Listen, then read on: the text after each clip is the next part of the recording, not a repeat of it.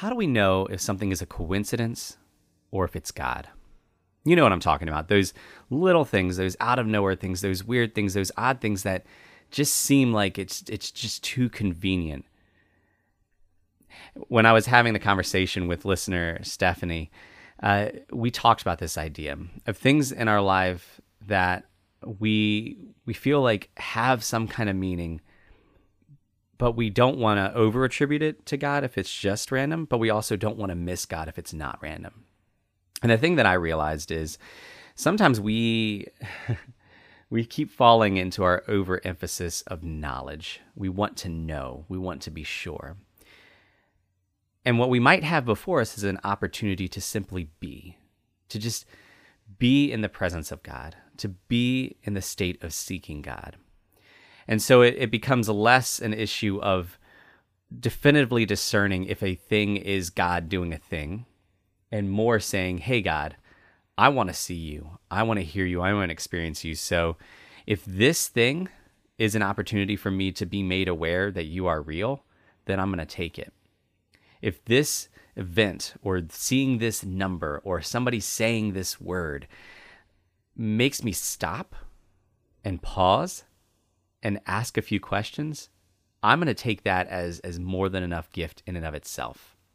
And if God does want to use a thing to really overemphasize, He can and He will.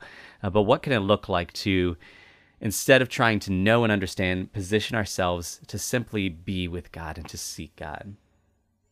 Uh, I got to experience this last week. Uh, if you've been listening, you know that I lost my job, was unemployed for a while, and then God called me into full time missions.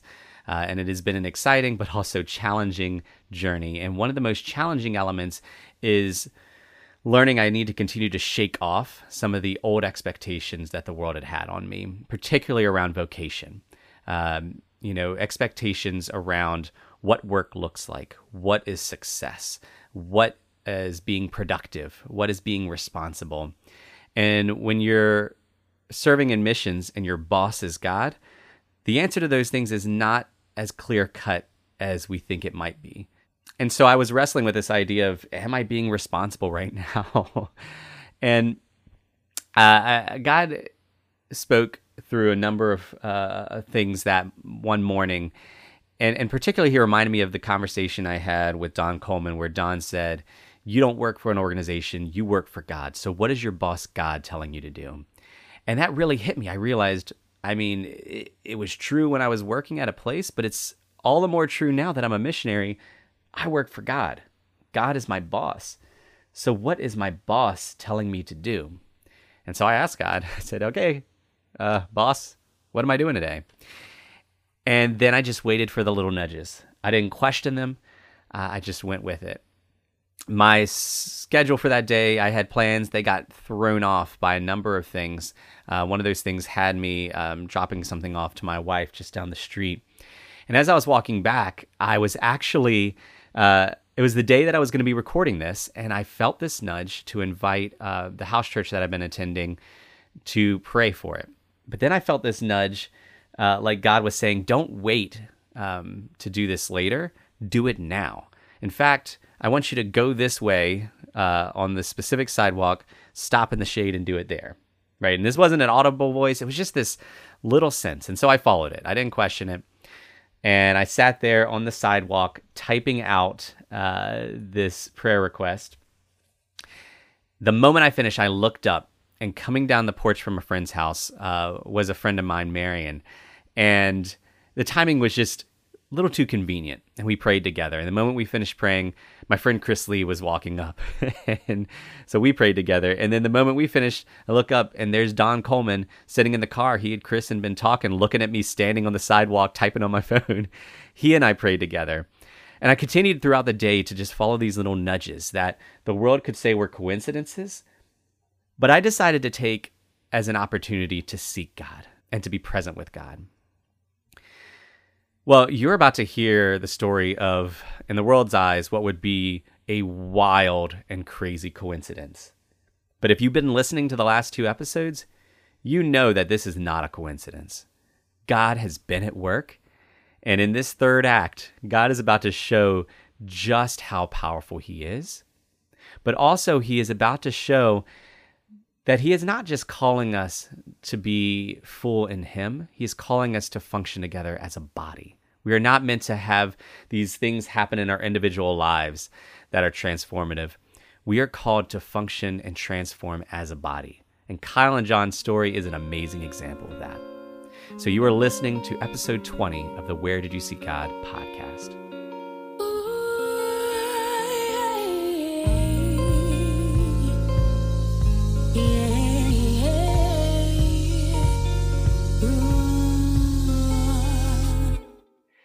Something, a, a, theme that's been coming up a lot um, in my life, but also in a lot of conversations I've had with people is that Christ calls us. Um, says, if you want to follow me, you need to, to die um, to yourself. You need to die, like even to your own life. You need to die to everything but me.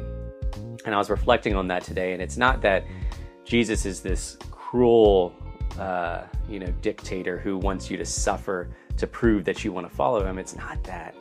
It's that Jesus, in his infinite wisdom, realized that we had a wrong understanding of life, a wrong understanding of who we are, um, and that we have this tendency to continue to operate in that space that you know we're good enough, we're smart enough, that life is what we think it is, and what he wanted us to realize is it's it's wrong, and that's that's never going to satisfy. But if you die to those things, if you die to your understanding, if you die to your rights, if you dive into your life, and follow me, you're actually going to find full life. And so it's what's amazing about both your stories is within this kind of same season, uh, you both hit these places of of helplessness, of, of hopelessness, of like, you know, feeling like there's I can't even lift my head, or like I failed my father, like these things where it's like you saw kind of limitations of your own humanity, and yet, you know, it's like that phrase, but God, God was so good that He was right there in those spaces in ways that you realized at the time or in ways that you didn't realize till later. And you both have shared, you know, being able to operate in this space that made no sense. You talked about this piece, John, that defied understanding. And God brought you both through this journey that um, I want to come back to this one one specific and special night.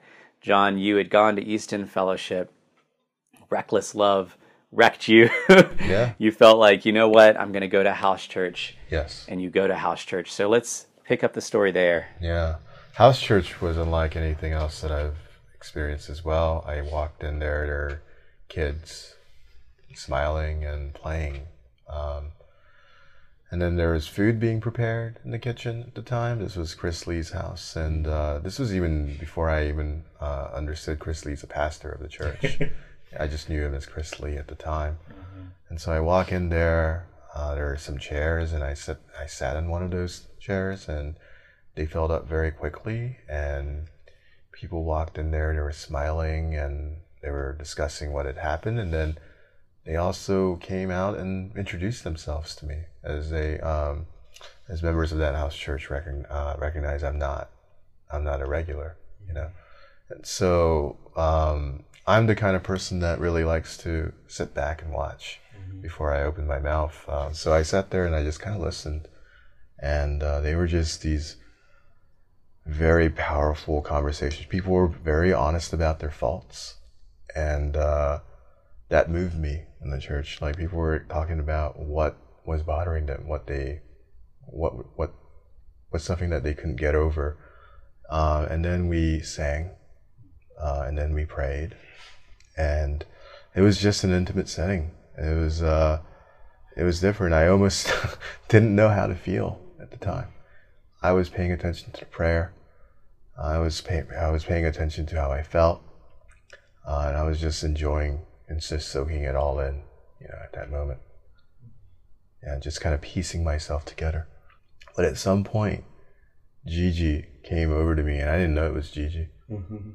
And she's like, "Hey, are you aren't you that doctor that works at uh, VCU hospital? And I, I and then I said, uh, I work at VCU, and then I looked at her, and then everything just kind of clicked. Mm.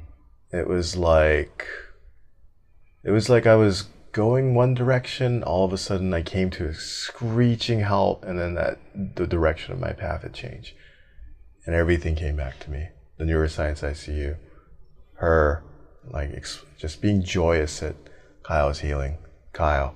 All of those things came back to me at that moment. It was like this whirlwind of oh, you know this this is uh this is amazing that I'm running into Gigi here. You know, I had never in a million years thought that I would be running into Gigi in a house church setting mm-hmm. at that time when I was even be in a house yeah, church. It, to be in a house church in the first place.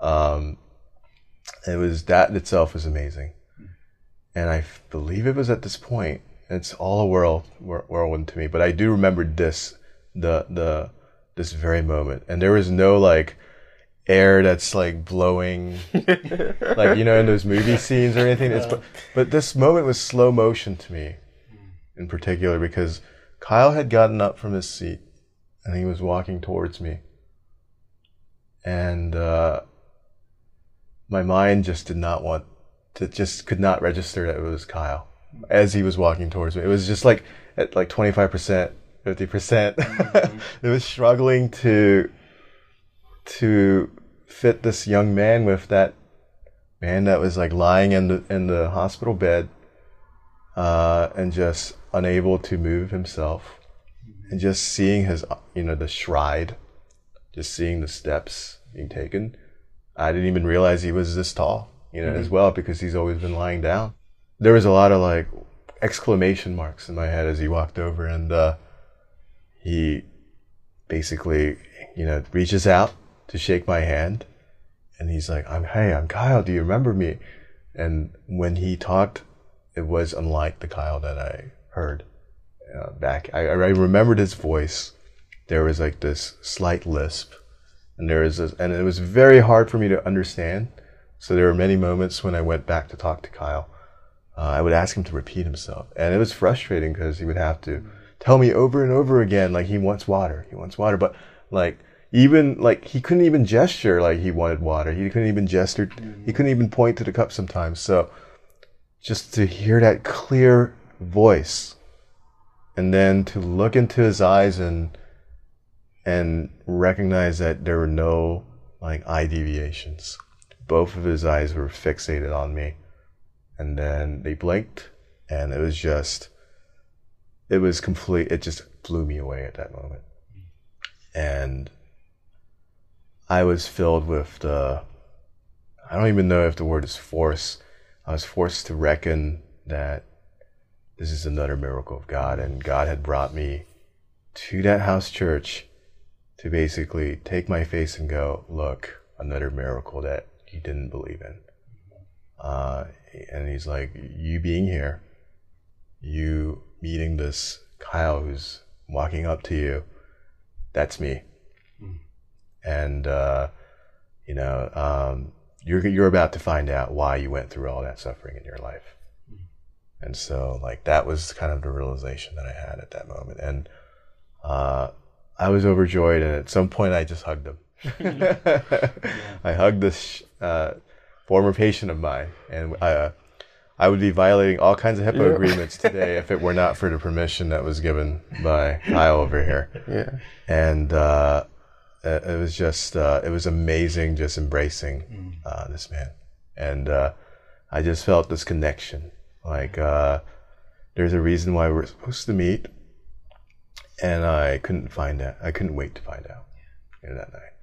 So here you were it's your first night at this house church. You were only there because you happened to get a text from somebody who was on a train somewhere else yeah. at a time where you were looking for a church. Mm-hmm. and then you met leslie and then Leslie told you about House Church, yes. and here you were, and you see Kyle. Yes. Kyle, why were you there that night? Um, it's no, it's no explanation for why I was there. It was, um, it was very similar. It was, uh, it was basically, um, being at home. Um, I didn't, I didn't have a a church, a, a home church. I would say. I've always had a home church, and I've been in and out of church, and I always been the religious type. I always knew God had a plan for my life, but it was just one night where Gigi just was like, do you want to try this thing called house church? Mm-hmm. And I was I was so confused because I'm like, what is house church? I, I, had no idea it was such a thing um, until East End Fellowship. When I when I kind of stumbled um, to the house church, we spent time in there, um, and I kept looking at this guy, and it's like, once you have a brain injury, they tell you that your memory might be fuzzy sometimes. So I'm like, okay, I know this guy from somewhere in my life. I've known a lot of, seen a lot of people. But again, I'm like, I don't think I've never spent time with this guy. And I'm like, in my mind, I cannot put two and two together where I know John from. And it's like, I'm sitting there and it's like, she's trying to talk to me, Gigi's trying to talk to me, but not to be rude, I'm not really paying attention to her. um, I kind of hear like Chris Lee and them in the background talking and prayer, and I love the, the feeling, the mood, but my eyes are fixed fixed on this guy right here. Like I wasn't. It's like a jaguar looking at his prey. I was staring him down, and he didn't see me. Yeah. So I kind of yeah. didn't feel terrible, or, uh, awkward, or weird. But it just was like it was something in my heart, and it was like you know, you know. Have you ever w- went into like a Walmart or a, a, mall? You might see somebody you know. You might wave at them. You might just keep walking like, ah, I know him from my past. But it's it hasn't. It's never been like this before. Mm-hmm is, is something that made me stare at him. It made me figure out where I knew him from. And and it's like I closed my eyes and when I opened my eyes, I didn't see his face no more. I seen him standing at my bedside. Mm. I seen his face right over top of me when I was in the bed. And that's when it clicked in my mind. This was the guy that I liked out of everybody in the hospital. Mm.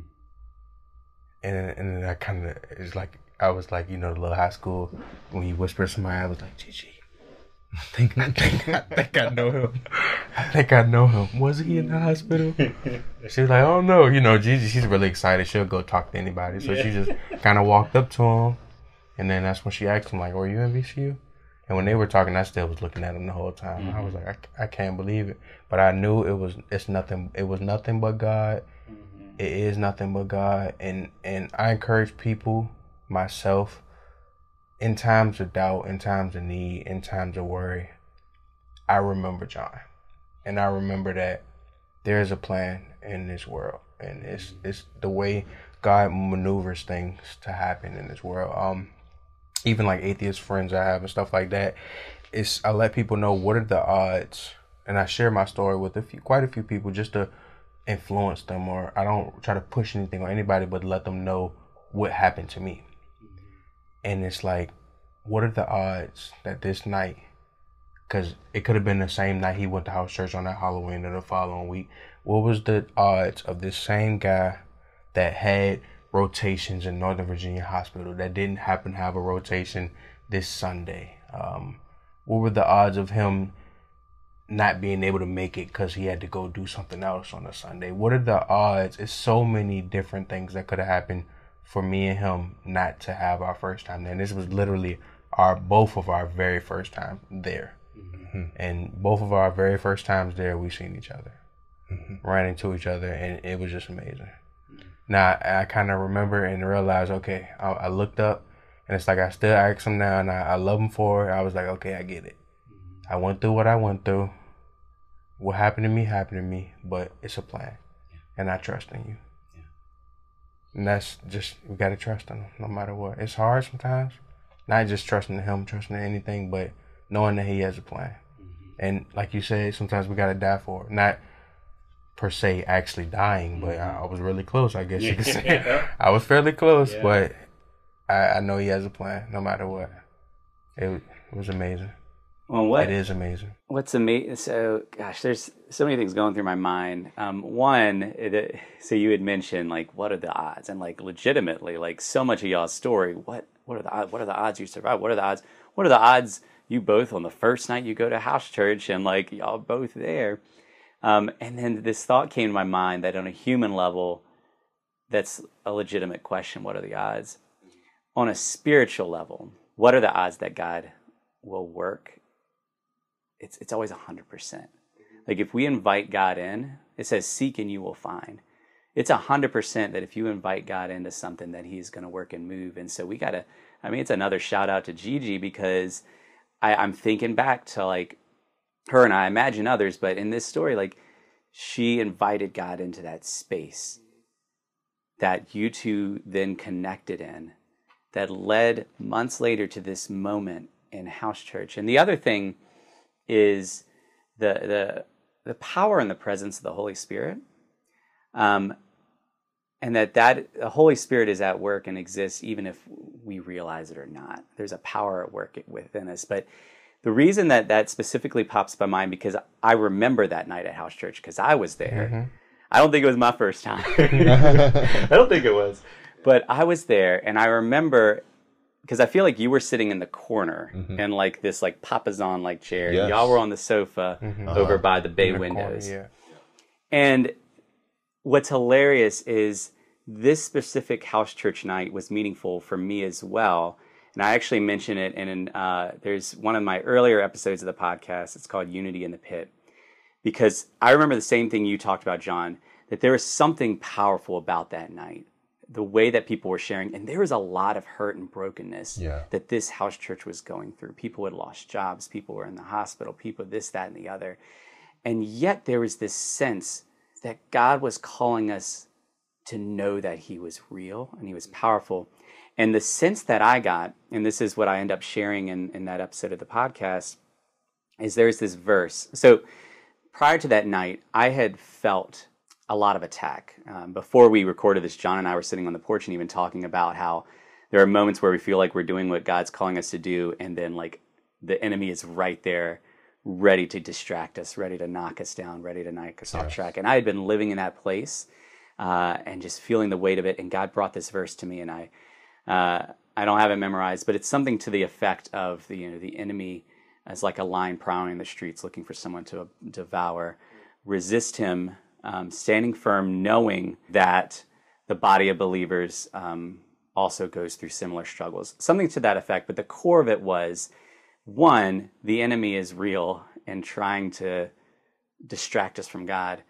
But two, we can stand because of the body of believers. We can stand because the body is also going through the same kind of sufferings and the struggles. And because we have this shared suffering, together and shared sufferings with Christ, we have this power in unity. And what I love about y'all's stories is that, you know, here you two are, like sitting next to each other, calling each other brothers on several occasions. Y'all are like patting each other on the back, or like there's like really just tender moments of just like love and affection and friendship um, that really kicked off on this night of house church, right? That where you suddenly were together out of the context of the house uh, hospital. It was your first moment of being able to connect as as two people, and you came to that moment months prior. Um, John, feeling like you were in a place where there was just a brokenness around family, and Kyle, feeling like you were in a place where there is brokenness in friendships, there is betrayal, there is pain, and in this moment, it was almost like God was saying you want family? Let me show you what family can look like. You want friends? Let me show you what friendship can look like. Where are you today? Who is God today? I actually thought a lot about how do I explain this to the non believers, like myself, what I used to be. Mm-hmm. How do I explain this to the cynics? There is this faith element that we always reject.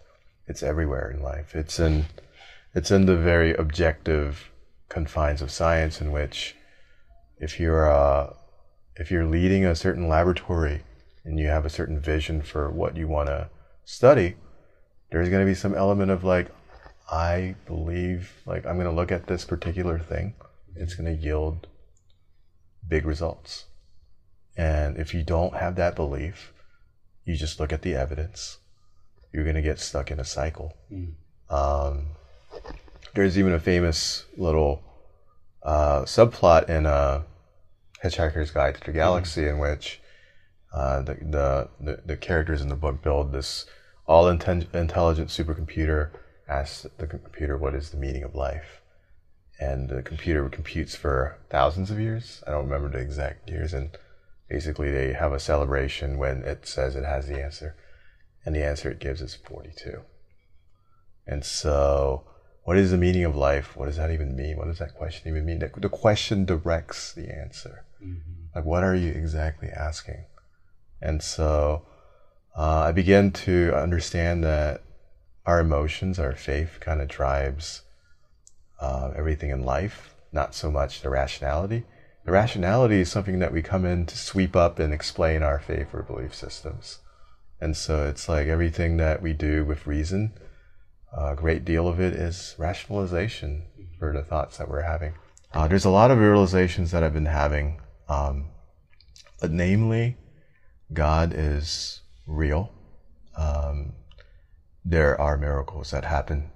Uh, I started to look for those things. And as you mentioned, uh, as a new Christian, I have definitely been, it hasn't been all rosy. Prior to the testimony uh, that I gave at the church, uh, I tried reaching out to Kyle. Uh, things happened. We couldn't get in touch. Uh, I, for some reason, I felt super unmotivated as well as uh, I felt like I had to get out of the city of Richmond. I had to take refuge from it because of all the some um, some certain sentiments that I was feeling. I went with a friend, a good friend of mine, but he just kept saying these hurtful things, uh, and in that setting, and uh, I I forgave him for all this hurtful things that he said in that setting because of his intentions and everything, but it was just not a good state, and I kept being as the date of the um, testimony approached, I just kept want, thinking that there was these whispers like this is a bad idea. Like you are, you're a professional. You don't go out there and talk about your faith. Uh, you have a reputation to protect. Like, and it's just like Kyle hasn't even like reached out to you this week. Like these whispers are just happening, and I'm just like, gotta, you know, gotta break those out. And at some point, I was like, you know, I'm gonna have to reach out to Kyle and just call him and just tell him like what's going on. And right before I could do that, I got a phone call from Kyle. Hmm. and uh, the timing of it, I was just, I was literally like, no, no, I was like, I pick up the phone. I was gonna dial Kyle because we've been texting a lot of those conversations. We, we, haven't been really talking. I was like, I'm gonna call him because it's like 10:30 p.m. Mm. You don't normally call people at 10:30 p.m. It's rude, but I felt compelled, like I had to do it because like I was like, all these things are getting in the way of that testimony. I'm going to call him up and kind of express my discontent and like how we're not getting in touch. And I pick up the phone. I just opened it. I was about to dial, and then boom. And that's when Kyle reached out to me. So yeah, it's um, I think um, the enemy is real. That's another thing that I realized as soon as I realized uh, God is real uh, is that the enemy is real, and he is no joke. Um, he is not. He's very creative. So I don't agree with some of the sentiments that people may have about the enemy. They, I think they severely underestimate him. Uh, he had, but he who is in me, I'm going to misquote this, is greater than anyone or anything else, and uh, th- that's the bottom line. But the enemy is powerful. There is no denying it, and uh, he knows the buttons to push and uh, he knows when you're about to spread the word of God in an effective manner, and he's going to try to eliminate you in the process. Yeah. But you, Kyle, where, where are you today? Who's God today? I'm just uh, one word would be astounded. Mm-hmm. Reason I say that is um, so God obviously put John in my life for a reason. There's so many signals to show why John's supposed to be here. So many things that triggered that he's supposed to be around me. Um, but it's so the first few times that I sat down with John, I I was more compelled to actually share. I share my life with John. I don't open up the even, and I'm sorry to say this, like siblings or my mother as much as I open up with John. Mm-hmm. Like I literally tell him everything. And the first few times I was compelled to tell him my situations, he's always had a five to ten times version of what's going on in my life. So it's like sometimes you've had people that try to look for those quotes online or try to look for those quotes on Google or try to find out what's the answer to my problem. John has been the answer to everything. And it's amazing. It's like when I come to him about something that's going on in my life, he lets me know. He always starts it off with a calm, it's going to be okay. I've I've never really believed in it's gonna be okay. um, because it's just a statement, but he's actually giving me why it's going to be okay. And the why is very important um, because he's been through a lot of the things that I've seen myself that I go through um, and things I even learned to not go through. And I'm very appreciative for that. So I know that he is around for a reason, even the dreams. Um, I'll share this with you. I don't, I'm not, I'm not shameful. Um, it was a situation where I'm getting smaller. I lost a lot of weight. Um, I'm very, I'm in the professional uh, financial field now, and um, a lot of my clothes wasn't fitting anymore. So John called me up uh, a few days before. He was like, you know, I'm moving. Um, my neighbors are making too much noise above me. So he was like, "You gonna help me move? Of course I'm gonna help you move, John. You were here for me through it all." so he, we cleaned out, we cleaned out his um closet, the bedroom, and we I helped him move everything. And he was like, "Hmm, I don't even what what size shirt do you wear, Kyle?" and it was like, I was like, "Why? Why? Why does it matter?" He was like, "Cause I have these button ups and I do not wear them." And it just so happened that these button ups were like the size that I was literally trying to get to. Mm. So he just gave me like a, a, a handful of shirts and stuff. Yeah. And I'm just, I'm very appreciative because it's like mm. everything has been perfect timing. When he's like little things that he shares with you, like the phone call. When I picked up and called him, he told me, Kyle, I was just about to call. I didn't really literally know that he was literally about to call me mm-hmm. until sitting down with you guys. like it's everything, and that's how God works. Mm-hmm. He puts things in paths, blockades, different things in your life. He is the ultimate hand that controls the many paths. The, the we have the free will to make the decisions that we want in life, but I realize that God put so many different things in our life. Mm-hmm. Um, and it is just John has been like one of the, if not the most amazing thing that I've even heard of. Because I've heard of many things on YouTube or online, people going through things, but I've I've had my own miracle. Mm-hmm. Not only living a second time, but now having a, a person to help me live. As long as sometimes I have to remind myself, as long as I got God there, Jesus with me, what do I have to really worry about? Mm-hmm. I'm gonna keep checking up with the doctors. I'm gonna talk to John all the time, but what do I really have to worry about? He brought me back a second time. He can do a lot more things than that. John, if I would give John one word, he is a reminder not that God is real, but God is loving. Mm. And he gives opportunities. And sometimes we don't realize how unconditional his love is. No matter how many mistakes we make. Yeah. Because Jesus died for that. Right? And and uh, I, I want to brag on him too cuz he he he died for nothing for everybody else. He could have lived his life he tempted by everything we went through in life. And after all the temptations he went through, continued to die for everything that we mess up with in life. So it's like they have that unconditional love. And and sometimes I just have to have that reminder. And I could literally I could see John.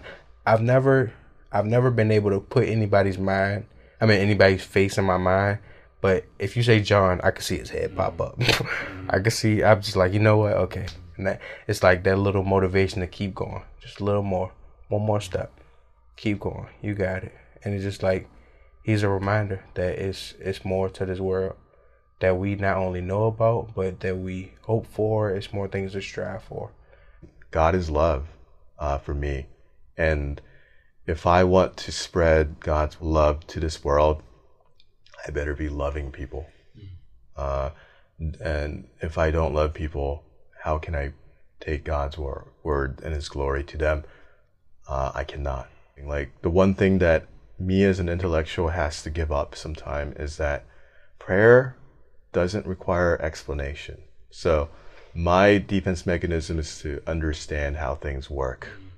I've learned to do that at the molecular level, at the atomic level, and I've learned to do that and, at a psychological level, and I've that's sort of become my idol throughout my life.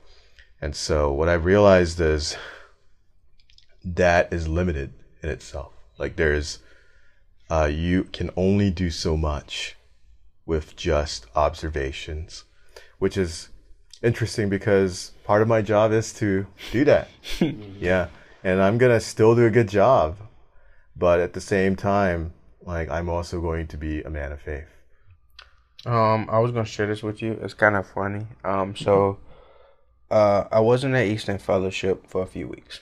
I had some personal issues, um, and I was very ashamed. Something told me the Sunday before our testimony. It was like something within me was like, "Go to church, Kyle." So the Sunday I went to church, I was just crying. It's like it was. It's it's you know the the crying feeling. I don't know. I was just like you know, I was I tried to stand in the back, just tearing up and stuff. I just kind of felt it when I walked in the door, and I was like, it's a reason I need to be here today. So we'll rewind a little bit. Pastor Don met me and John at prayer night, and Pastor Don had a similar situation where he went in a coma, mm-hmm. near death, and he was very similar to my situation. And prayer night, just shout out to prayer night every time I've been to prayer night, it's something that happens at prayer night mm-hmm. that is going to line up and lines up in my life instantly. Mm-hmm. And I'm just, I just sit back in awe. So fast forward after he met us in prayer night, that um day I went to church was the same very first day Pastor Don came back from his sabbatical. Mm. Mm-hmm.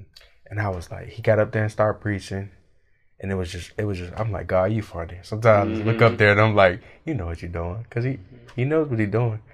I've never been the person to turn down prayer. I'm very faithful, but when they when they got people standing up there and say, if you need extra prayer, I mm-hmm. want hands laid on me all day, every day, because mm-hmm. you can never get enough prayer. Mm-hmm. So I actually walked up to Miss Leslie with her beautiful, dazzling eyes, and, and she just grabbed me, and she just she started praying, and I started crying while she was praying over me and stuff.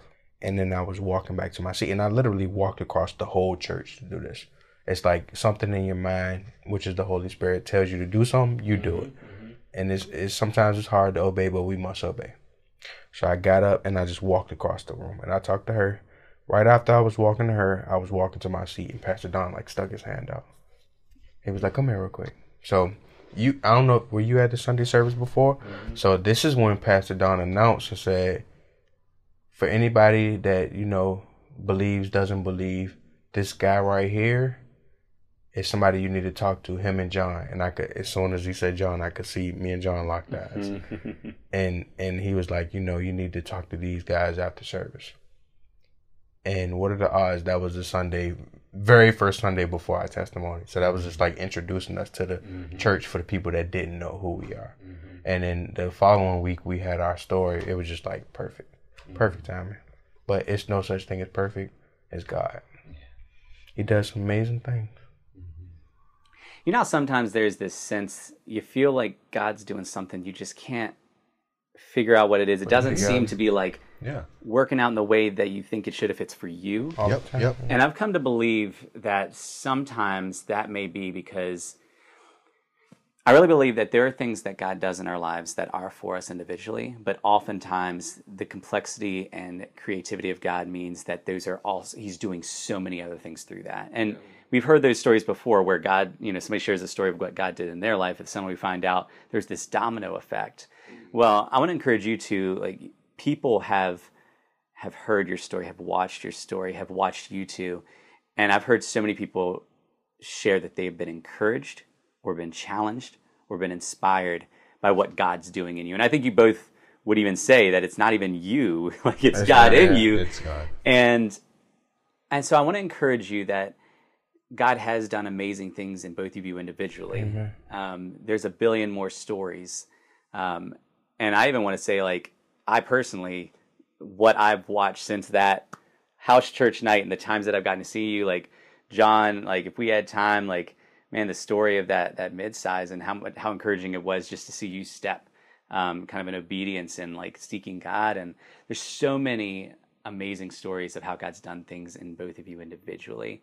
Um, but I also believe that God is up to something really big for the church, um, not just East End Fellowship, but um, the greater church. And I actually I have written documentation where I was feeling like even back in August and before, I just had this sense that God was doing something big. And then, just like John, you were saying, you know, when God's at work, the enemy is right there to try to distract us from that. so many things have been happening, you know, up till till today that is that has been there to distract the church from seeing this big move of God. But in the midst of this, this miracle happened. And then this other miracle and this other miracle and then the miracle of you two coming like there's there's a story here that I believe God wants people to hear. That God wants people to understand more of who he is through what he did through you two. And I think that's why he pushed you to share at East End Fellowship on Sunday. I think that's why he pushed me. He put this urge in me to reach out to y'all to say, hey, this is going to sound crazy, but I, I have a podcast. you want to talk about it? And it wasn't because of the story, even though it's a great story. It was legitimately just this sense that God wanted to do something. The fact that we were able to be here, that everything worked out, even though I had some mic issues and I've been feeling like sick and off, Yeah. like the last day and a half, all the way up till now like I've still been sniffling. The fact that we're here, even though things tried to stop it, God is speaking. I'm wearing my He Still Speaks shirt from East End Fellowship, which I wasn't planning on wearing, but then it just worked. It's another story. God is speaking and He wants people to hear it. Um, and so, my encouragement to you two is to keep doing what you're doing. Keep on telling people the story of this loving God. Not the story of you or the story of this, that, but this loving God and how He has totally transformed who you understood yourself to be, what you understood life to be, because God wants people to hear that.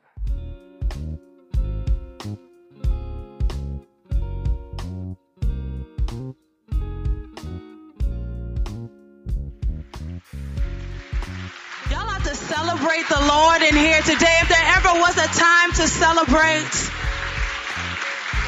But hold on, real quick, real quick, real quick, real quick. I want y'all to see something though. You see, John was a natural man who was spiritually dying.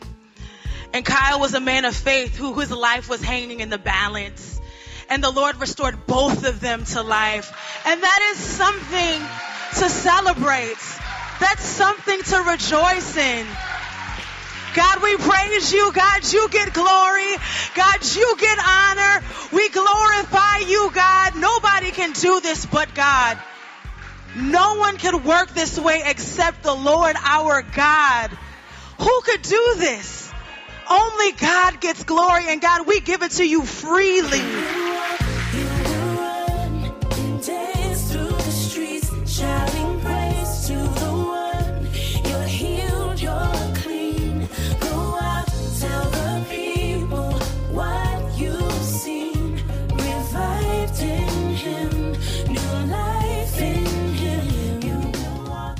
I'm going to channel my inner Don Coleman. I'm going to say, whatever you're feeling right now, just hold on a second. Hold on a second.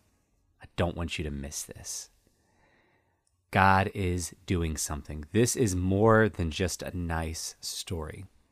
The way that it came together, the way that God worked in their story, the way that God brought them together to be in this room that I'm in now, recording on the microphone, the way that this two and a half hour recording was packaged so neatly into three by the creativity of God. God is doing something, and He does not want you to miss it. Now, after Kyle and John shared at East End Fellowship, Don Coleman got up and he stopped us. And what his challenge was was essentially this Now that you have heard this story, now that you have heard how God not only has worked, but how he can work, what are you going to do about it? How is your life going to be different today knowing what you know now? Because here's the thing if we just hear a story and smile or clap or cheer and then move on with our lives, it's kind of like that parable of the person who looks in a mirror to see what they look like and immediately forgets. We need to look into this story that Kyle and John have opened up to us, that God has expertly crafted. We need to look at it and really look hard and say, what does this say about God in my life? What does this say about what God is doing for me? What does this say about what God is doing around me? And how can I walk from this moment different? How can I walk from this moment seeking God more fully? How can I walk from this moment choosing to believe that maybe this God is real? Maybe this God does work. That is the opportunity that is available to you right now, this moment. Is the God of the universe is touching this spot in time in your life.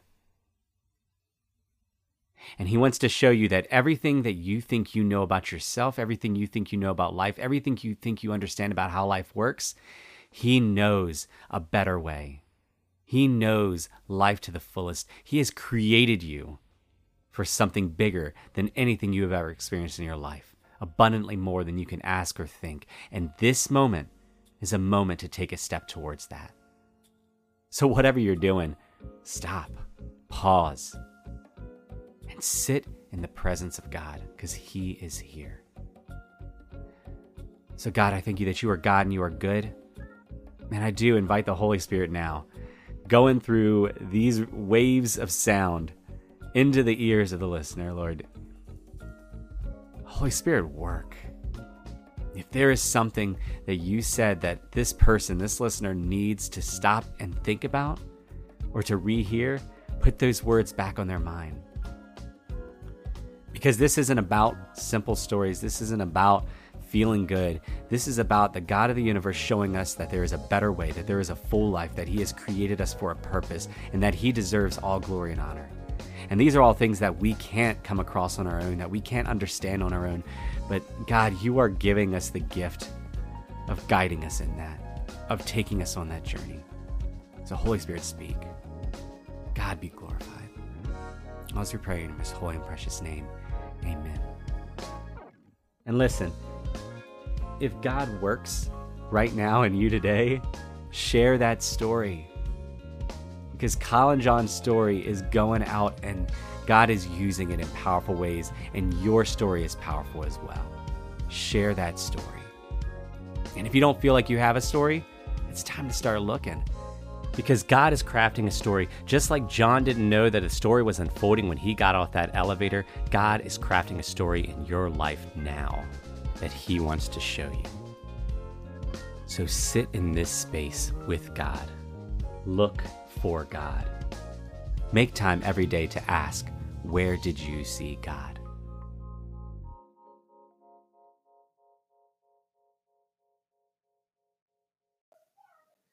Thank you so much for taking the time to listen to the Where Did You See God podcast. And I would love for your stories to be a part of it as well. So there are a number of ways that you can do that. You can check out our Facebook page at Where Did You See God podcast. You can go to anchor.fm slash Where Did You See God, or you can leave a brief voice message at 804 372 3836. I would love to hear your stories. And if the stories you've heard have encouraged you, uh, think of someone else who could be encouraged as well and share it with them. The music you've been listening to is You'll Walk, You'll Run by Urban Doxology. They are a solid group, and you will love listening to the rest of their music. So check them out. And as always, as you go through your day, ask yourself, where did you see God?